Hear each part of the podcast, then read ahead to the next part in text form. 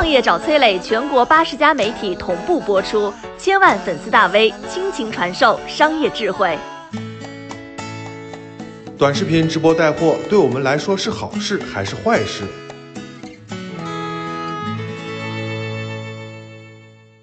今天又是一条很长的内容，咱们要讨论的是短视频平台上的直播带货会一直存在吗？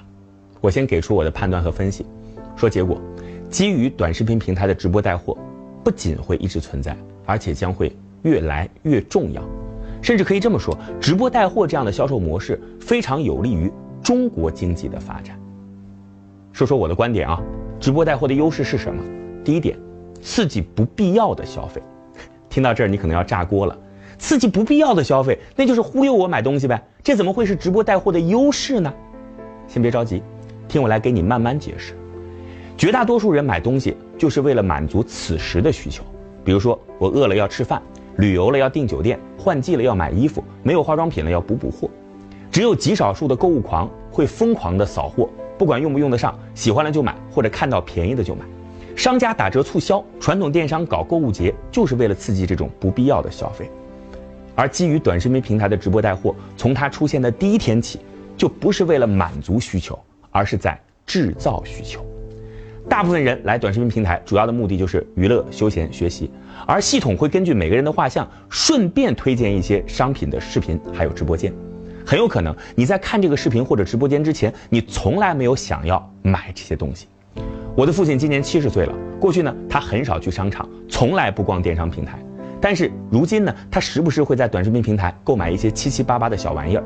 今天家里边又多了一包鱿鱼丝，明天又来一箱粽子，后天摆了一台加湿器。前几天呢，我们家这个水龙头上统一安装上了可以调节水量和角度的花洒。我父亲说，就是短视频里边看完之后觉得太实用了，直接在直播间下单了。这些消费放在过去，那是不可能产生的。也就是说啊，这个短视频平台更像是一个购物中心，大家的目的是来看电影的、吃饭的、娱乐的。走进购物中心，刚好看到一家店，东西挺好，还打折了，就买吧。本来不在计划当中的消费行为，就这样在被刺激之后产生了。好了，问题的关键来了，那么刺激大家去买本来没有计划购买的东西，这有什么好处呢？这背后有一条基础的经济学逻辑，咱们每个人啊，不仅仅是消费者。更是生产者，只有消费不断的被刺激，才会有持续不断的生产机会，有持续不断的生产，才会有稳定新增的工作岗位，有了工作岗位，大家才会有更好的收入，有了收入再去进行消费，整个经济被盘活起来，这才是一个良性循环。所以说啊，比起通货膨胀，通货紧缩才是更可怕的，大家都不消费了，经济也自然就停滞了。要知道，就算在国家层面经济调控手段当中，刺激消费也是最常用的手法。我们经常能听到，一有经济危机，就会有大量的降息、增发货币，鼓励民众去消费。比如说，去年疫情期间，美国众议院就通过了一项价值三万亿的英雄法案。根据这个法案规定呢，每个人都可以获得一千两百美金的现金援助，家里人多的最高可以获得六千美金。这就是为了鼓励消费，甚至是不理性的消费。但是你要知道，通过这种行政力量刺激阶段性的消费暴涨，容易带来另一个问题：产能过剩。某一个阶段，为了满足被刺激的市场需求，大量的工厂增加岗位和设备。但是呢，这个周期过去之后，这些新增的生产资料就会成为企业的负担，于是工人下岗，企业倒闭。但是，基于短视频平台的直播带货是平滑匀称的刺激消费，这甚至会成为一种新的消费习惯。有旺盛的消费需求，才是一个国家繁荣昌盛的基础。以上讲的内容可能会稍微有一些理解门槛，其实你只要记住一句话：咱们所有人赚的钱，都是因为社会中有其他人消费的需求，这样的需求越多，咱们才越有赚钱的机会。好了，咱们再来说基于短视频平台直播带货的第二点优势，那就是在这儿买东西并不便宜。或者这么说，这里没有价格的不理性竞争。说到这儿，我肯定又会被吐槽了。你说刺激消费也就算了，怎么商品价格高反倒成了直播带货的优势呢？谁难道不希望价廉物美吗？对不起，价廉物美这永远是个伪命题。中国制造要成为中国制造，必须要做到物美价不低。别先急着喷我，还是刚才那个逻辑，咱们每个人除了消费者都是生产者，哪怕你是个工地搬砖的工人，低价对你来说就是低工资、低收入。这个问题呢，咱们可能要讲得更久远一些。没有互联网之前，中国企业的日子其实更好过，因为信息不透明，渠道不通畅，每个企业呢都是在一定区域里边去寻找自己的市场。咱们就拿饮料来说吧，我的老家陕西呢有冰峰，北京的孩子都知道北冰洋。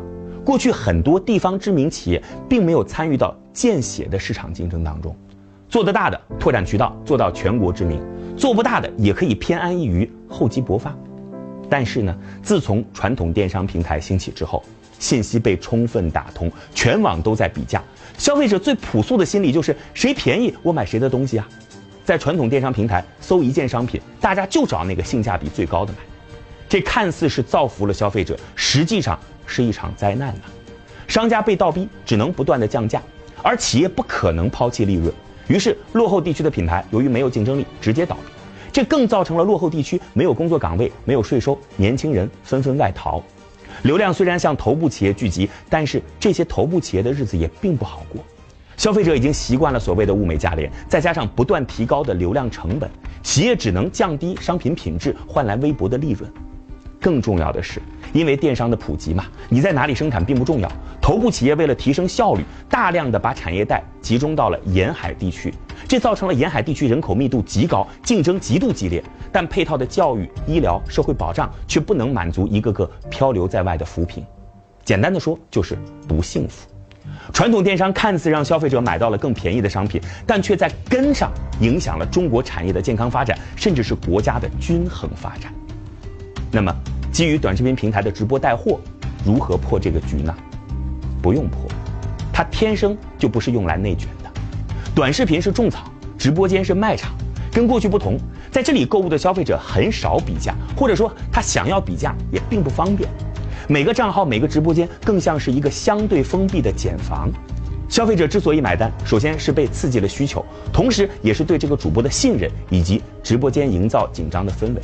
往往买完东西回头一看，以为自己占到便宜的商品，一比较并没有多优惠，这似乎听起来很扯啊！你这不是在忽悠我吗？但还是那句话，如果一味的追求最低价格，咱们每个人都会成为最终的买单者。只有企业和商家都能良性的发展下去，中国的商业环境才能真正做到可持续发展。光是我刚才说的这两点，短视频平台上的直播带货绝对可以称得上是意义非凡。当然了。咱们还要做出一些判断。目前，短视频平台如果真的想把直播电商做好，有一点至关重要，那就是要降低企业的流量成本。如果消费被刺激起来了，企业也终于有了合理的毛利，但是获取流量的费用太高，企业买流量成为了新的负担，这也绝对不会被允许。如今说啊，制造业是中国经济的压舱石，那么服务制造业就应该是大的社会导向。一旦出现流量成本过高的情况，相关部门一定会出手监管。这也就意味着，仅仅靠购买流量就想把东西卖出去的传统电商逻辑会越来越走不通。短视频平台的经营策略一定是鼓励那些用户反馈好、服务过程好、前端内容好、流量转化好的四好品牌。平台从交易当中拿一部分的服务费，这才是助力制造业的良性做法。那么，在这个新的变化当中，商家该如何转变呢？好商品当然是王道了，无需多言。客服的反馈、快递的及时，也应该成为商家关注的环节。而最重要的是如何制作好的内容。只有好的视频内容、好的直播内容，才会是接下来获取流量的王道。这对于传统电商来说，的确是需要恶补的一门课程。曾经电商世界的玩法是依靠积累资本、购买流量、压低价格、挤压竞争者的生存空间。如今这个时代一去不复返了，做好产品、做好服务、做好内容，才是新时代的。新主题，我是崔磊。很多互联网公司都曾邀请我去分享创业方面的课程，包括抖音、快手、百度、阿里、腾讯等等。我把主讲内容整理成了一套音频课程，里边包含如何创业、如何做副业、优质项目剖析等等，相信啊会对您有所帮助。